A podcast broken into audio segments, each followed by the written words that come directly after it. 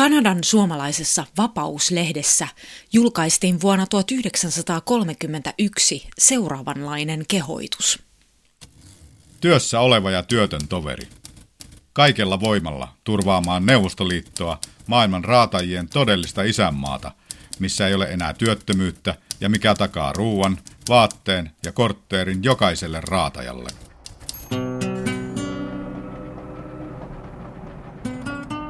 Mikä on utopia? Se on joku semmoinen, mikä ei ole, voi olla edes mahdollista. Ihana olotila. Imagination. Ihanne. Haave. Joku planeetta. Ja onnellinen paikka. Johon pyritään. Maa tai kaupunki. Joku avaruuden joku tähti tai joku sellainen. Ei se taivas ole, se on jotain muuta. Tässä historiasarjassa lähdetään menneiden aikojen suomalaisutopistien mukana perustamaan ihanneyhteiskuntia. Tämänkertaisen jakson tarina on suomalaisista utopiakokeiluista mittavin sekä traagisin. Utopioiden toteuttaminen käytäntöön, kun johtaa surullisen usein väkivaltaiseen diktatuuriin. Näin kävi myös kaikkien kansojen proletariaatin utopiayhteiskunnassa Neuvostoliitossa.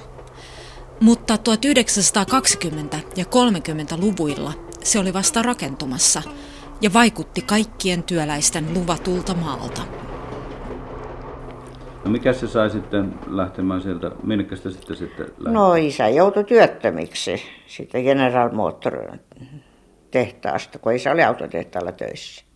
Ja äitillä oli työtä, mutta niin kuin miehet ei tahdo olla, voi olla ilman työtä, kun tuli sitten niin paljon mahdollisuus. Ja moni muukin värvä, alkoi värväytymään Venäjälle, niin se oli siinä sitten. Ja et pääsee lähemmäksi Suomeen, niin kuin äitikin ajatteli, että kun sisko oli sairas ja mummo.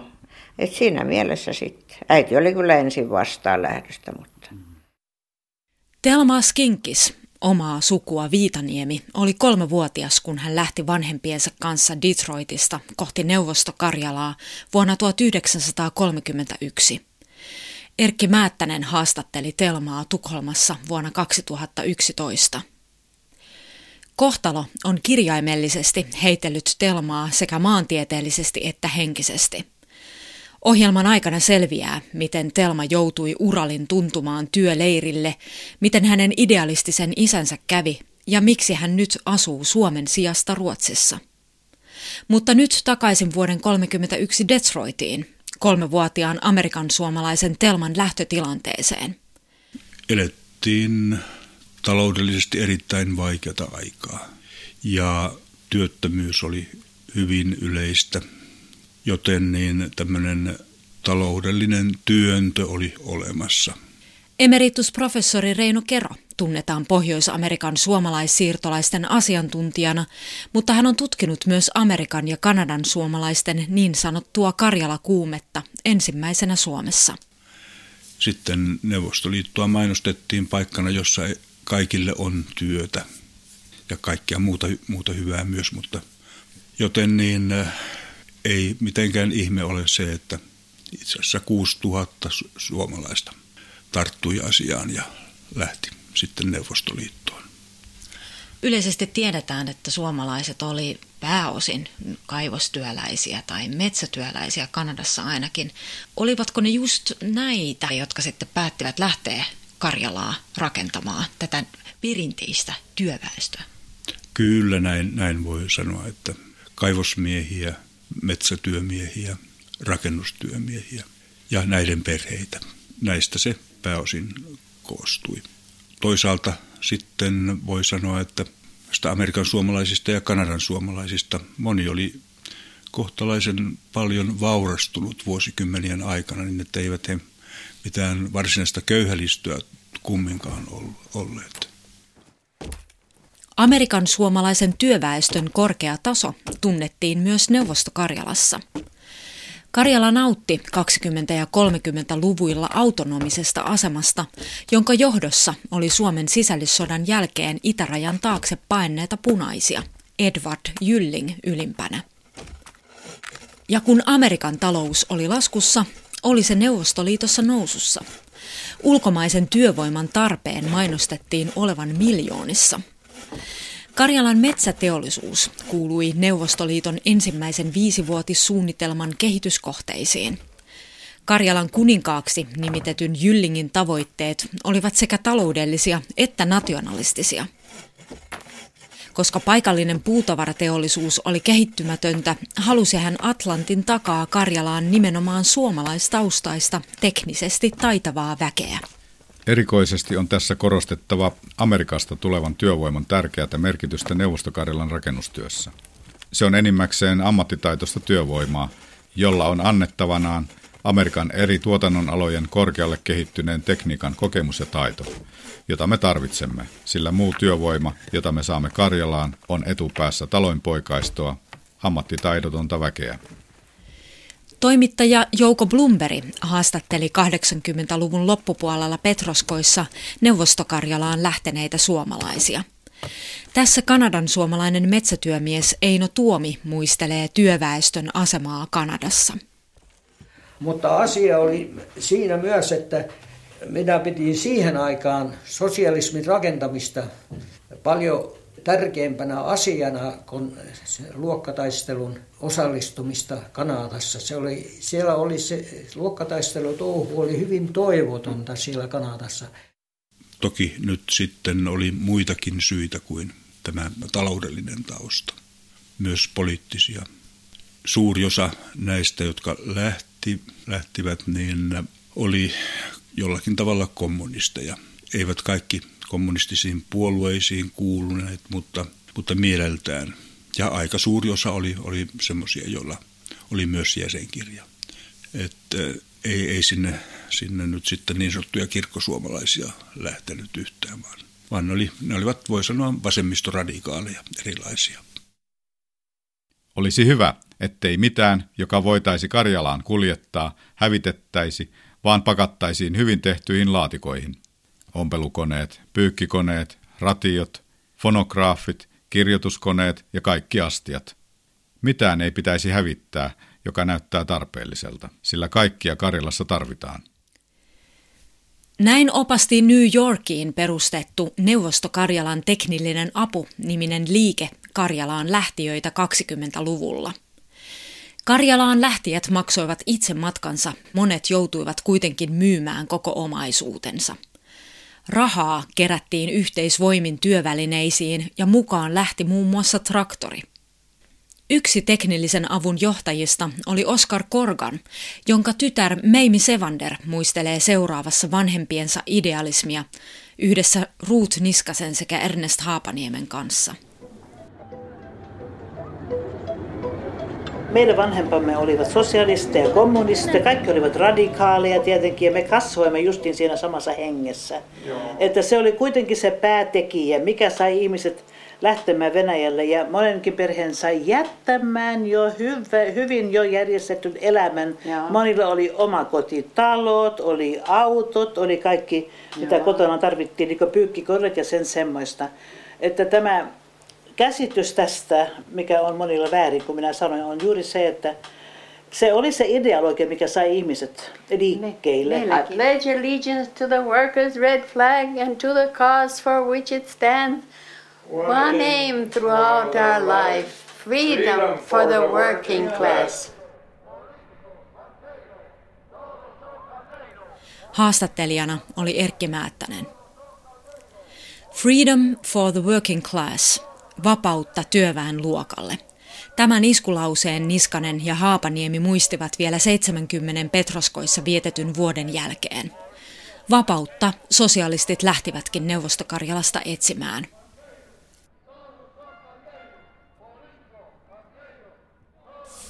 Oliko se nimenomaan se radikaalisuus kuinka tavallista suomalaisten keskuudessa? Kyllä, näin, näin voi sanoa. Nyt niin, jos katsotaan, miten Yhdysvaltain ja Kanadan kommunistiset puolueet syntyivät, niin tässä syntyvaiheessa suomalaisilla oli todella suuri merkitys. Että alkuvaiheessa niin Yhdysvalloissa kuin Kanadassakin noin puolet puolueen jäsenistä oli suomalaistaustaisia, mikä on huikea määrä, kun otetaan huomioon, että suomalaisia kaikista siirtolaisista oli ehkä tuommoinen yksi prosentti kertoo jotakin suomalaisesta radikalismista. Miten se on selitettävissä?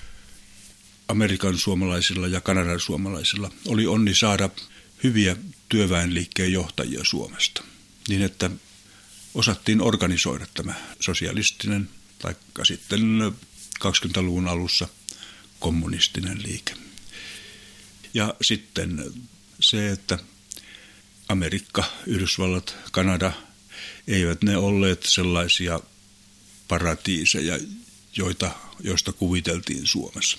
Suomessa laulettiin vaikka kuinka hienosta Amerikasta, mutta todellisuus oli sitten se, että siellä jouduttiin todella kovaan työhön. Ja mm. sitten siirtolainen oli ensimmäinen, joka laman sattuessa pantiin pois työpaikalta ja viimeinen, joka sai uudelleen työpaikkansa. Mm. Et ei, ei ole millään tavalla ihme, että suomalainen siirtolaisjoukko radikalisoitui. Sitten ihan semmoinenkin seikka kannattaa ottaa huomioon, että suomalaiset olivat lukutaitoisia. Eli propagandaa oli suomalaisten keskuuteen paljon helpompi levittää kuin sanotaan vaikkapa puolalaisten tai venäläisten, jotka olivat lukutaidottomia. Niitä lehtiä myös oli ihan siis todella monta. Monta niitä oli yhteensä näitä työväen aatteen lehtiä.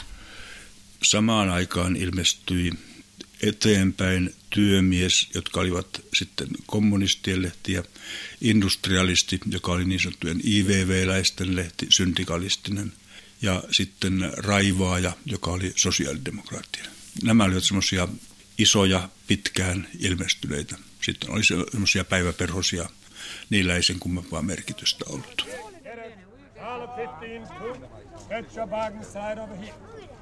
Jotakin suomalaisten radikaalisuudesta kertoo myös se seikka, että Karjalaan lähtijät olivat suurin kansanryhmä, joka on ikinä muuttanut Pohjois-Amerikasta poispäin. Yksin New Yorkista lähti 30-luvun alussa joka toinen viikko laivalastillinen suomalaisia kohti Leningradia. Meimi Sevander muistaa, miten kiersi isänsä Oscar Korganin värväystilaisuuksissa ahkerasti mukana – Pieni punainen oli Meimin ylpeänä kantama lempinimi.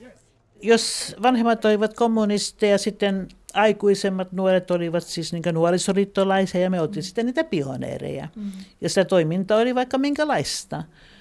Ja viimeistä kaksi vuotta, jotka vietimme New Yorkissa silloin, kun isäni oli se kolmas ja viimeinen Karjalan teknillisen avun johtaja, niin siellä kanssa oli kaikenlaista, no vaikkapa se, tämä liikenne, kun alkoi tämä Karjalaan siis matkustaminen, niin minä olin aina siellä isää auttamassa hänen siellä toimistossa. Koulusta meni joka päivä sinne suoraan ja sitten oli niitä lähtiäisiä.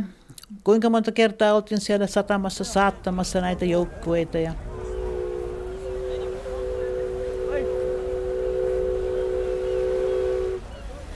Haastattelijana oli vuonna 2001 Kaarina Honkanen. Uutiset Suomen sisällissodasta oli saanut Amerikan suomalaiset sosialistit radikalisoitumaan entisestään. Amerikassa radikaalit lehdet yltyivät pilkkaamaan suur-Suomesta haaveilevia valkoisia fasistilahtareiksi. Neuvostokarjalasta oli tarkoitus rakentaa punainen, parempi Suomi.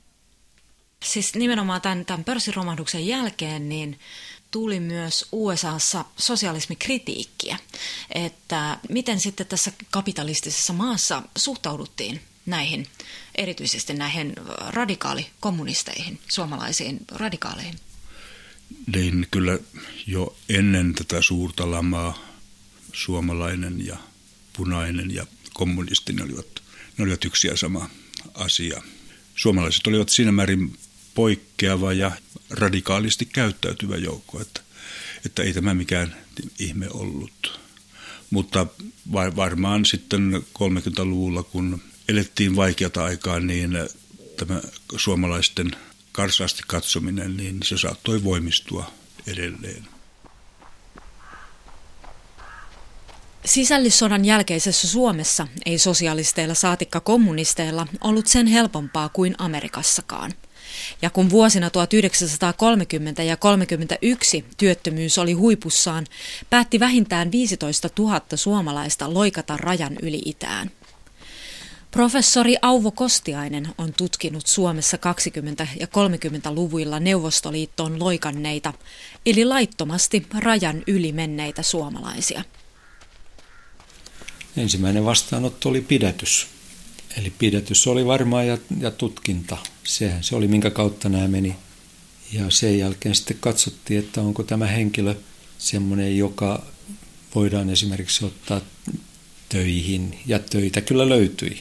Kyllähän näitä töihin pantiin, että kanavia rakentamaan ja te, mutta oliko se sitten sitä työtä, mitä he olisivat halunnut tehdä, niin se olikin jo toinen kysymys. Että niin. Mutta sitten toisaalta eihän nämä loikkarit, ei he nyt varmaan mitään kovin ammattitaitoista väkeä ollut, jos ei sitten sanota, että oli oppinut lapsesta tekemään maatöitä tai metsätöitä. Niin. No mitä muita eroja sitten tuon 30-luvun ajan suomalaisten siirtolaisuudessa Neuvostoliittoon ja nimenomaan Neuvostokarjalaan, niin minkälaisia eroja siinä on havaittavissa, jos ajattelee Suomen suomalaisia ja sitten näitä Pohjois-Amerikan suomalaisia? Nämä Amerikan suomalaiset usein olivat sellaisia, jotka olivat menneet sinne luvattuun maahan ja sitten he pettyivät siihen, kun tuli tämä suuri lamakausi. Sitten lähdetään uudelleen luvattuun maahan. Ja kyllähän se, esimerkiksi kun näitä on paljon kuvauksia siitä, miten tultiin laivalla Pohjois-Amerikasta, tultiin joku tänne johonkin Suomen satamaan tai vaikkapa johonkin Tukholmaan tai Göteborgiin ja, ja siellä sitten osoitettiin ran, laivarannassa mieltä Neuvostoliiton puolesta ja, ja pahaa kapitalismia vastaan ja sitten jatkettiin matkaa ja tämmöisiä erikoisia piirteitä, mutta eihän nämä loikkarit, eihän niillä mitään tämmöistä voinut olla. Nehän meni salaa. Yön suojassa mieluummin vielä ja, ja välttivät kaikkea kosketusta viranomaisiin ja muihin. Mutta nämä, nämähän tuli suurella juhlinnalla oikeastaan nämä Amerikan suomalaiset.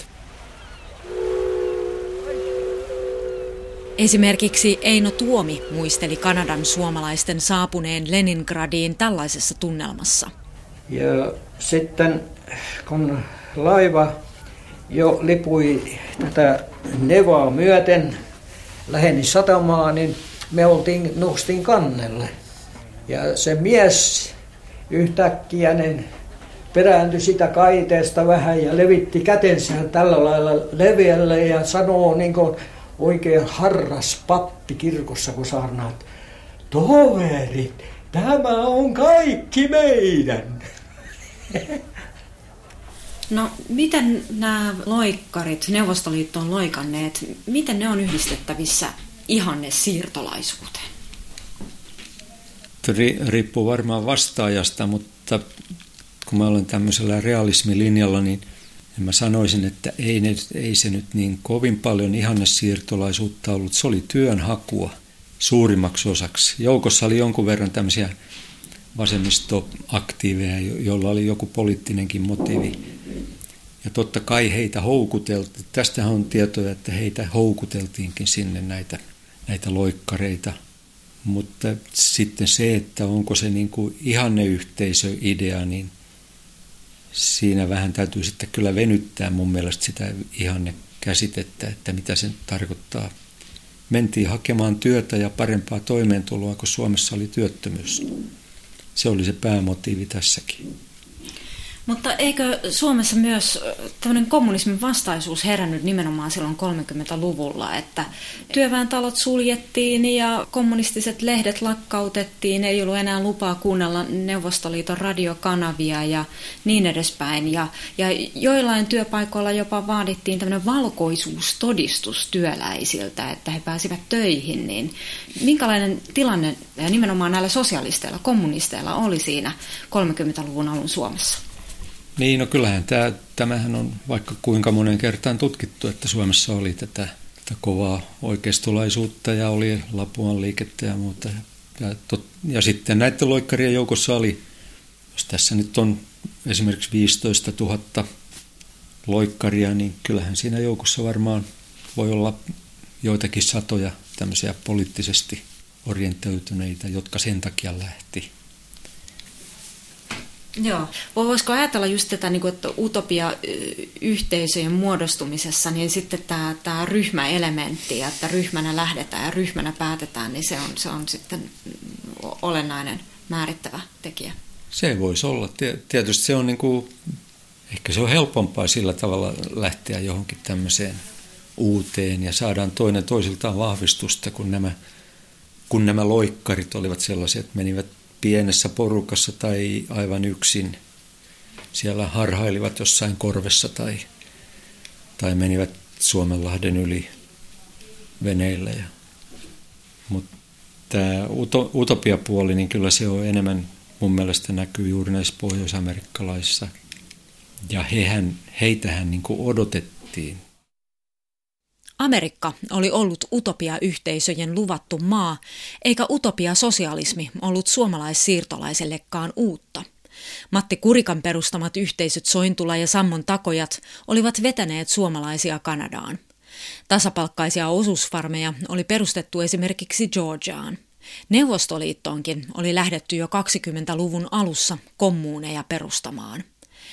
Ei olekaan ihme, että Karjalan teknillisen avun värväreiden joukossa oli Kurikan kanssa Sointulassa riitautunut Martin Henriksson.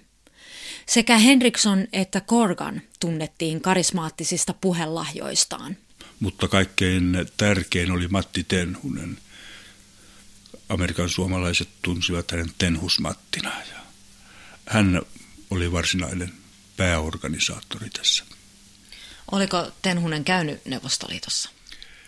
Ilmeisesti ei siinä vaiheessa, kun tämä siirtolaisuus alkoi, mutta sitten kyllä hänen toimipaikkansa jatkossa oli nimenomaan Neuvostoliitto, Petroskoi, sieltä käsin. Miten vaikkapa tämä Tenhus Matti sitten vertautuu Matti Kurikkaan? No kyllä kai on, on sanottava, että Tenhus Matti uskoi oppinsa sosialismiin samalla tavalla kuin Matti Kurikka uskoi sosialismien teosofiaan, Kalevalaan, mitä siinä nyt oli, että tämmöinen oli yhteistä, mutta kyllä sanoisin, että Tenhus Matti oli sitten käytännössä enemmän huijari kuin Matti Kurikka, joka aatteineen pauhasi elämänsä loppuun saakka. Tenhus Matti, kun hän oli Neuvostoliitossa, niin hän joutui perehtymään pakostakin siihen, kuinka ankeisiin oloihin nämä tulokkaat joutuisivat. Ja kumminkin hän, hän jatkoi tätä propagandaa niin pitkälle, kun sillä oli mahdollisuuksia vaikuttaa. Monet Karjalaan lähteneistä palasivat oikopäätä takaisin, ja jo vuonna 1934 Raivaaja-lehti julkaisi kirjasen, joka paljasti kommunistien vuosikausia kestäneen Karjala-keinottelun. Tenhus Matti alkoi vedota ihmisiin uudella tavalla – me tarvitsemme todellisia työntekijöitä, emmekä onnenetsijöitä. Neuvostoliitto ei ole vanhusten lepokoti. Teidän täytyy tottua syömään mustaa leipää valkoisen sijasta. Ei tule olemaan voita, lihaa, eikä paljon muitakaan asioita koko aikaa pöydässäsi. Mutta siinä vaiheessa nyt sitten oli aika, aika mahdotonta se, että olisi Neuvostoliiton etuja vastaan ruvennut messuamaan ja siinä olisi käynyt äkkiä huonosti. Että täytyy yrittää pysyä pinnalla sillä, että no voisi sanoa, oli huijarina samaan aikaan. Varoituksia kuuli myös Oskar Korgan perheinen, kun he viimeisten joukossa vuonna 1934 lähtivät, äidin vastusteluista huolimatta mutta isä antoi periksi oikein helposti. No kyllä se nyt käsittää, siksi kun hän oli johtavassa asemassa siinä ja hän päätti, että kerran hän on ihmisiä hommannut sinne paperit kaikki, pannut kuntoon ja lähetty, niin se on hänen velvollisuus sitten mennä. Mm. Niin vaikka tehän myös tapasitte näitä, jotka sanoivat, että älkää lähtekö. Joo, Tukholmassa tuli vastaan suuri seura amerikkalaiset, jotka olivat palaamassa juuri Amerikassa. Yksi sanoi, että no nyt sinä saat meiltä kuulla, kun lupasit meille sieltä niin hyvää elämää. Toinen sanoi heti, että älä sano sitä Korkadille. Ja sitten toinen sanoi, no mitä sä täällä teet, Oskari? Me oltiin siinä myöskin. No me ollaan juuri sinne menossa. Kääntykää takaisin ja lähtekää Amerikkaan.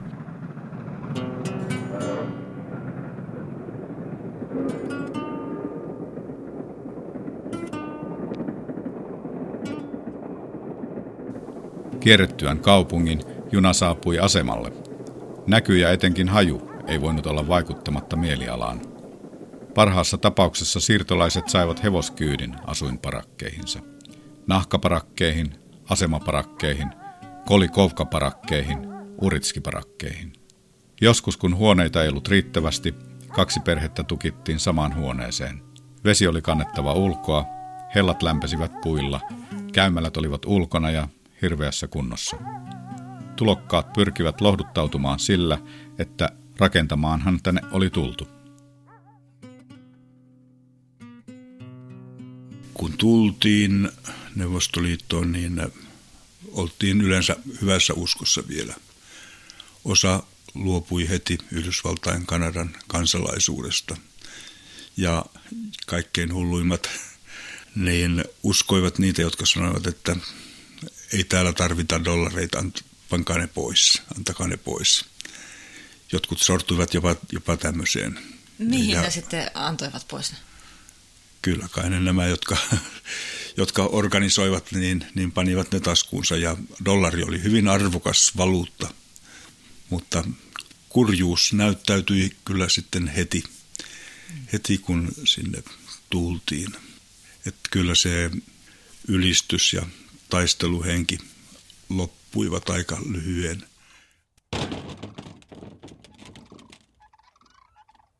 Pohjois-Amerikan suomalaisia päätyi Leningradin ja Petroskoin lähellä sijaitseviin kommuuneihin. Kanadan suomalaiset lähtivät erityisesti Aunuksen sädekommuuniin, josta tuli oikea mallitila. Punainen Karjala-lehti kehoitti kaikkia ottamaan mallia säteen iskurityöläisistä – Kanadan suomalainen Eino Tuomi meni Matroosa nimiselle metsätyön mallitilalle. Petroskoissa sittemmin asunut Tuomi muisteli Matroosan alkuaikoja 80-luvulla tällä tavalla. Silloin oli työssä sekä kylän elämässä minun mielestä leniniläinen järjestys. Se oli justiin sitä, mitä me toivomme jota me oltiin haaveiltu. Ja töitä tehtiin lujasti ja suurella innostuksella. Yleensä matroosaan oli kerääntynyt oikein hyvä työkollektiivi, mutta sitten heti kohta, kun me saatiin sitä kylää vähän rakennettuna kesäaikana, niin sitten sinne rupesi ilmaantumaan muita työläisiä kaikenlaisia. Eli tässä Eino Tuomi mainitsee, että töitä tehtiin suuren innostuksen vallassa. Ja mikä tämä oli tämä, tämä suomalaisten merkitys näille yhteisöille? Mihin suomalaiset sitten sijoitettiin? Työn teho oli erinomaisen hyvä. Yhdysvalloista ja Kanadasta tulleet suomalaiset metsätyömiehet olivat liottelematta maailman parhaita metsätyömiehiä siihen aikaan että mitä tämä Tuomi tuossa puhuu, niin varmasti on osittain totta, mutta osittain ehkä on myös sitten muistojen kultaamaa tietoa. Omaa elämäntyötä on ja siihen, mitä, mihin on uskonut, niin sitä on vaikea mitätöidä. Tämä pitää paikkansa ja, ja nyt sitten kun hän puhuu väheksyä niistä muista, niin äh, siinä nyt ainakin oli kyllä ihan todellisuuspohja, että kun äh, metsäteollisuus kumminkin menestyi kohtalaisen hyvin 30-luvulla, niin äh, siinä oli aika paljon myös Amerikan suomalaisten, Kanadan suomalaisten vaikutusta. Heillä oli parhaat mahdolliset sen ajan työvälineet ja vuosien, jossakin tapauksessa parin kolmenkymmenenkin vuoden harjaantuminen metsätyöhön. Ja epäilemättä he olivat myös paljon sopeutuvaisempia niihin, niihin vaikeisiin talvisiin oloihin, jossa metsätyötä etupäässä tehtiin verrattuna vaikkapa jostakin Etelä-Euroopasta tulleisiin. Että nämä Pohjois-Amerikasta tulleet olivat kerta kaikkiaan tämän työyhteisön eliittiä ja sen takia heidät sinne värvättiinkin. Kävikö teillä tai vaimolla kertaakaan mielessä, että takaisin olisi lähdettävä? Meillä ei ollut se mielessä ollenkaan ennen kuin sitten Stalinin kultin aikana, joka alkoi 37 vuonna. Ja silloin äh, mieli masentui aika pahasti. Se oli aika järkyttävä aika. Ja silloin teki mieli takaisin, mutta jos olisi ruvennut yrittämään takaisin, niin olisi löytänyt itsensä ei Kanadassa, mutta tuolla Siberian puolella.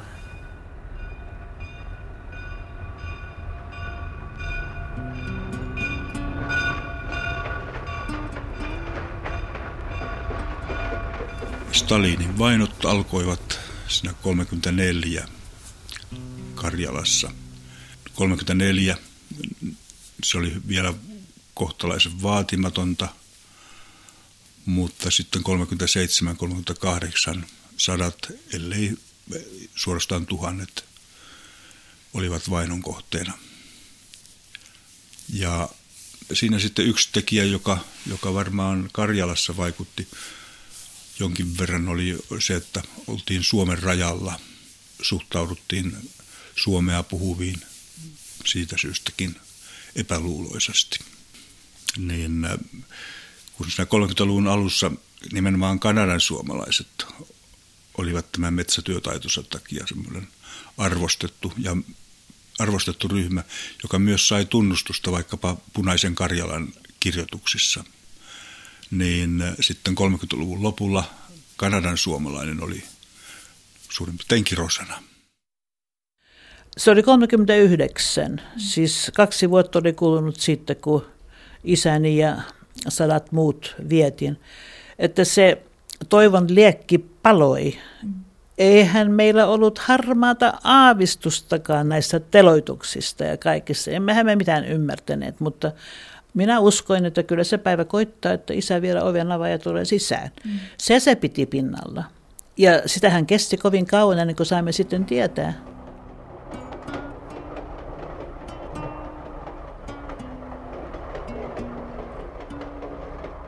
No miten sitten tämä aatteen palo, että jos, jos suomalaiset olivat Kanadan ja USAn puolella olleet niitä radikaaleja, ja, niin miten sitten Neuvostoliitossa? He olivat aika näkymättömiä. Eli niin siinä 30-luvun alussa silloin, kun, kun Korkan ja kumppanit tulivat, niin äh, siinä vaiheessa he olivat tämmöisiä pikkujohtajia nimenomaan tämän yhden sektorin, eli värväyksen osalta – mutta siihen se sitten loppui. Nyt niin suuri osa palasi pois, palasi Suomeen, palasi Kanadaan, palasi Yhdysvaltoihin. Osa joutui erilaisille leireille, työleireille. Osa ammuttiin ihan raasti lähimetsässä. Et parasta oli olla hiljaa.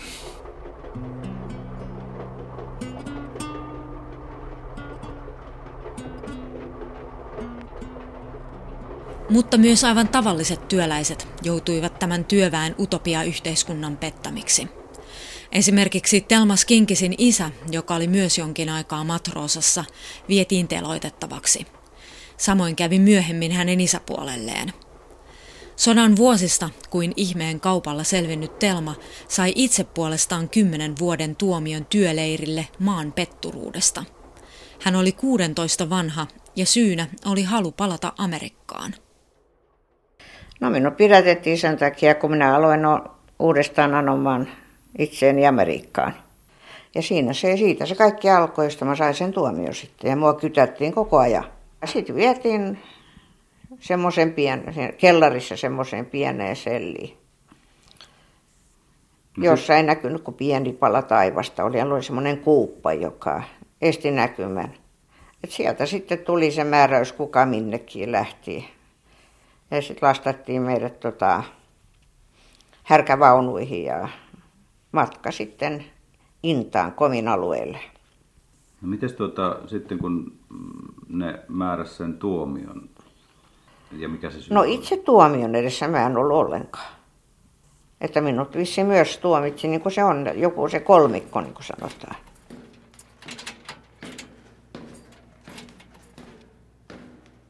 Tällä päiden metsästyksellä oli tarkoitus täyttää tietty vangittavien kiintiö.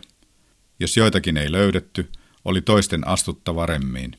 Suunnitelma oli täytettävä.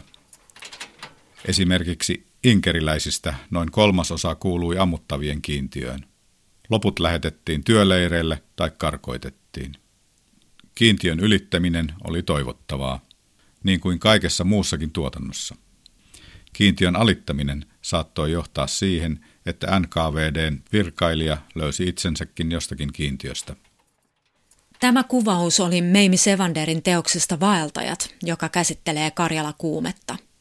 Sevander alkoi tehdä Karjalaan lähteneiden kohtaloista historiateosta Neuvostoliiton arkistojen auettua omien sanojensa mukaan isänsä värväystyön velvoittamana. Yhteensä yli 20 000 suomalaistaustaista lähti 20- ja 30-luvuilla Neuvostoliittoon. Kolmasosa heistä päätyi vainojen uhriksi. Sevander pysyi kuitenkin idealistina, kuten myös metsätyömies Eino Tuomi. En minä vieläkään luovu sosialismista. Vaikka on tapahtunut semmoinen hirveä romahdus Venäjälläkin, mutta se kaikki johtuu siitä, että on hyviä ihmisiä ja on pahoja. Ja se, että ei se ole mitenkään uskoa niin sosialismiin tappanut. Jos Stalini hajotti kansainvälisen työväenliikkeen, niin se täytyy saada uudelleen kokoon. Se on kuitenkin se työväenluokka on se, joka tuottaa kaikki eh, meidän varallisuuden ja rikkauden työllään. Ja se täytyy olla se voima, joka vie yhteiskuntaa eteenpäin. Se on se yhteiskunnan tärkein voima. Niin, mitä tästä voi ajatella? Miten tämä on selitettävissä kaikkien vainovuosien jälkeen ja kaikkien vaikeuksien jälkeen? No tässä tuntuu siltä, että kaikki pantiin Stalinin syyksi ja ihan varmasti Stalin tässä oli primus motor. Mutta kyllä kai on sillä tavalla, että osa ihmisistä on, on sellaisia, että minkä nyt opin, minkä nyt omaksuin, siitä en koskaan luovu. Voi olla, että minäkin olen yksi niistä. Mutta puhuiko tässä utopisti? Tavallaan voi, voi, voi sanoa, että, että hän uskoo semmoisen yhteiskuntaan, jonka työväestö tulisi rakentamaan. Ja että vaikka siinä on kirves isketty moneenkin kertaan kiveen ja hän on ollut siinä mukana, niin kun tehdään niin ja niin, niin kaikki se hyvä on saavutettavissa. Ja nimenomaan sitten hän, hän lähtee siitä, että työväen luokka on se, joka sen hyvän tulee saavuttamaan. No. Amerikan suomalaisten ja Kanadan suomalaisten ajatusmaailmassa silloin, kun oltiin vielä Pohjois-Amerikassa. Neuvostoliitto ja erityisesti Neuvostokarjala oli, oli tämmöinen ihanne yhteiskunta.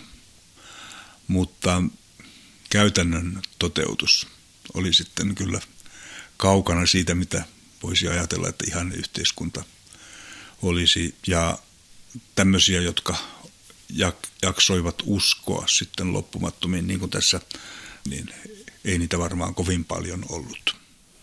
Että tämä varmaan opetus on vähän niin kuin kaikilla utopioilla yleensä, että, että kuinka voidaan olla varmoja, että se systeemi toimii. Että mitä siellä kohdataan ja sitten kun tulee vaikeuksia, niin miten, miten pystytään toimimaan. Mutta sitten tietysti siinä tulee sitten näitä asioita, mitä ei voi ennakoida välttämättä. Tulee jotain tämmöisiä suuria yhteiskunnallisia poliittisia murroksia, niin kuin Neuvostoliitossa järjestelmä alkoi voimakkaasti muuttua ja käytettiin väkivaltaa ja, ja painostettiin. Ja eihän niitä varmaan voinut tietää ennen kuin ne alkoi sitten toteutua ne tavallaan noudatti samaa kaavaa kuin noissa pienemmissä yhteisökokeiluissa. Eli se, että kun johtajat alkoivat vainoharhaisesti pelkäämään oman valtansa puolesta, niin silloin on ainoa keino ilmeisesti väkivalta. Niin, en tiedä onko se ainoa keino, mutta näinhän se nyt sitten on näissä tapauksissa mennyt kyllä, että niin tulee konflikteja ja sitten ne ratkaistaan joko voimalla tai sitten jollain muulla. Joku toinen ratkaisi niin, että lähti pois. Sehän on se yksi keino. No Stalin ei lähtenyt. No Stalin ei lähtenyt.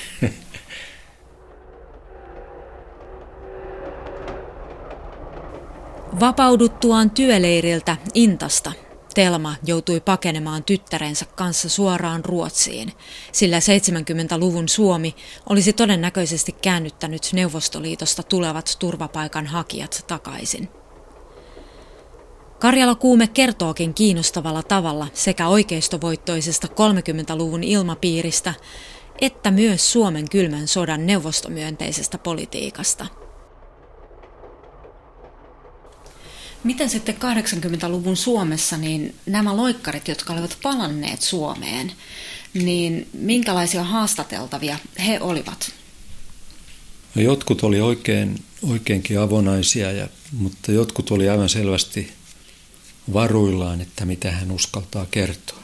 Ja joistain tein, sain käyttää äänitystä ja jotkut sanoivat, että ei saa äänittää. No mistä heidän pelkonsa ja epäluulonsa mahtoi johtua? No eiköhän se ole aika yksinkertaisesti se, että mitä he oli kokenut tuolla Neuvostoliitossa ja, ja sitten tiedettiin tietysti tämä Suomen ja Neuvostoliiton erikoissuhde, joka tarkoitti sitä, että Suomessa oltiin aika varuillaan Neuvostoliiton asioihin. Ja tämähän nyt kaiken kaikkiaan niin aika kielteisiä asioita tuo esiin siitä, mitä nämä siirtolaiset sitten kokivat siellä joko omasta syystään tai sitten jostain muusta syystä, eli, eli neuvostoliittolaisesta leirijärjestelmästä ja, ja muista pakkotöistä ja muista johtuen. Että olihan siinä aika paljon kaikenlaista, minkä suhteen kannatti olla vähän varovainen ja sen takia tämä aihekin oli pikkusen semmoinen, että, että tuli kyllä joskus miettineeksi, että kannattaako tätä tehdä ja voiko tätä tehdä, että niin, kun oli niin vaikea saada sitä materiaalia. Mutta tietenkin rajoituksensa oli sillä tavalla, että Neuvostoliiton arkistot olivat kiinni juuri eikä melkein. Ei siinä ollut mitään asiaa. Mutta jännä juttu oli sitten se, että myös meillä Suomessa Supon arkisto ei sinne päässyt, vaikka mä tiesin, että siellä on iso määrä semmoisia henkilömappeja, jotka kertovat Karjalaan tulleista Amerikan suomalaisista. Ei, se oli sillä tavalla, että ensimmäisellä kertaa kun mä kävin kysymässä, niin sitä oltiin siirtämässä paikasta toiseen. Muka. Näin sanottiin. Ja sitten kun sillä oli löydetty se paikka, niin, niin siihen täytyy sitten semmoinen hätävale keksiä, että se on niin pölyinen paikka, että vahtimestarit eivät suostu sieltä mitään hakemaan. Piste.